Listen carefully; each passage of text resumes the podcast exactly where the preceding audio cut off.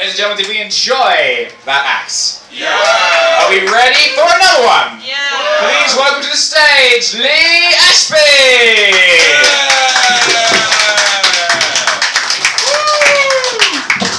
Hello. Oh! So my name is Lee, and despite my name, I'm neither of the following: a white van man, a chav, or Korean. I say that because you know Lee is one of those names where you know people make assumptions about you. People will meet me and they say things like, "Lee, any chance you can look at the brake pads on my Mondeo?" And I say, "The what on your what?" And they say, "You know about cars?" I went, "No. Up until two weeks ago, I thought a chassis was a dry white wine." But my dad, my dad knows a lot about cars. Oh yeah, he's a real man's man, a proper geezer. Sort of guy who's got a tool for everything. Except hugs. Very tight as well, my dad. Really tight man. So tight in fact that when we were younger, to stop us from hearing the ice cream man when he came down our street, he murdered him.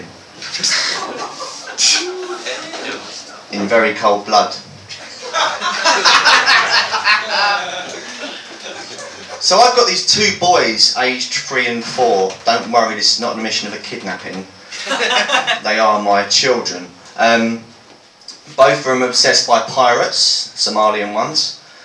And um, with bringing up three and four year olds, there's lots of problems and issues. You know, um, are they eating correctly? Are they developing the right way? But the biggest issue I have to face, being a parent to three and four year olds, is the really high volume of very, very bad artwork that comes through my door on a daily basis. So each day one of them will come up to me, they'll present to me and they'll say, Daddy, I drew a space rocket. And I say, Did it crash? and then you get presented with the question that no parent wants. And it's the question that goes like this it says, Daddy, can it go on the fridge?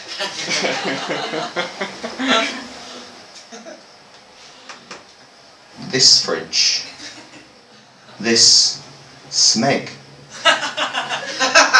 fridge that integrates seemingly with this kitchen. No. The only thing that goes on this fridge are club card vouchers, losing Euro Millions tickets, and a picture of your scan at 20 weeks. Which was the last time I had high hopes for you.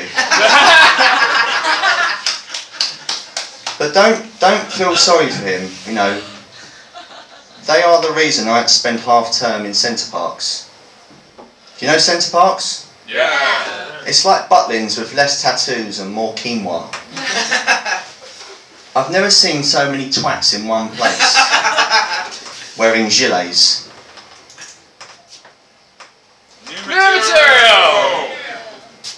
Every other kid is called Noah, which explains the excessive amount of lifeguards on duty. And you have to then meet Noah's dad. Noah's dad said, Hi, I'm Clive, Noah's dad. Right, yeah, I'm Lee, Jack's dad. Oh, it's Lee, is it? Yeah. Don't suppose you know I can get a gearbox for a 1984 Ford Capri, do you? No, I don't, Clive. No, I don't. Leave me alone. But kids grow up and they get older, and, and as they get older, they get, they get a little bit more mouth about them. And um, I'll give you an example of this. I mean, I really like Halloween. It's probably my favourite of the Catholic holidays. Every year I decorate the house, I put on a scary outfit, I even have one of those gadgets which changes your doorbell to a really scary tune. Last year I went for the Cosby Show theme tune. And as what happens at Halloween, the doorbell rings and I open the door and there was a little girl there in a Disney outfit. I presented her with the treats.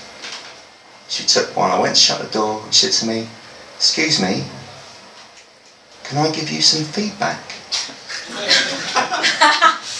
I said, okay.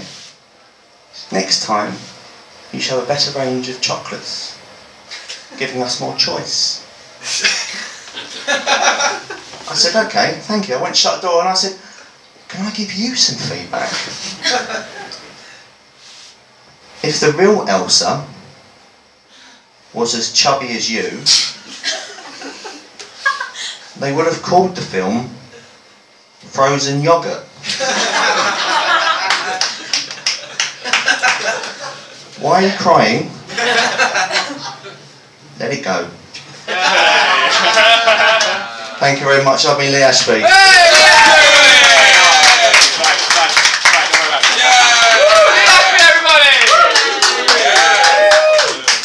Ladies and gentlemen, we have two.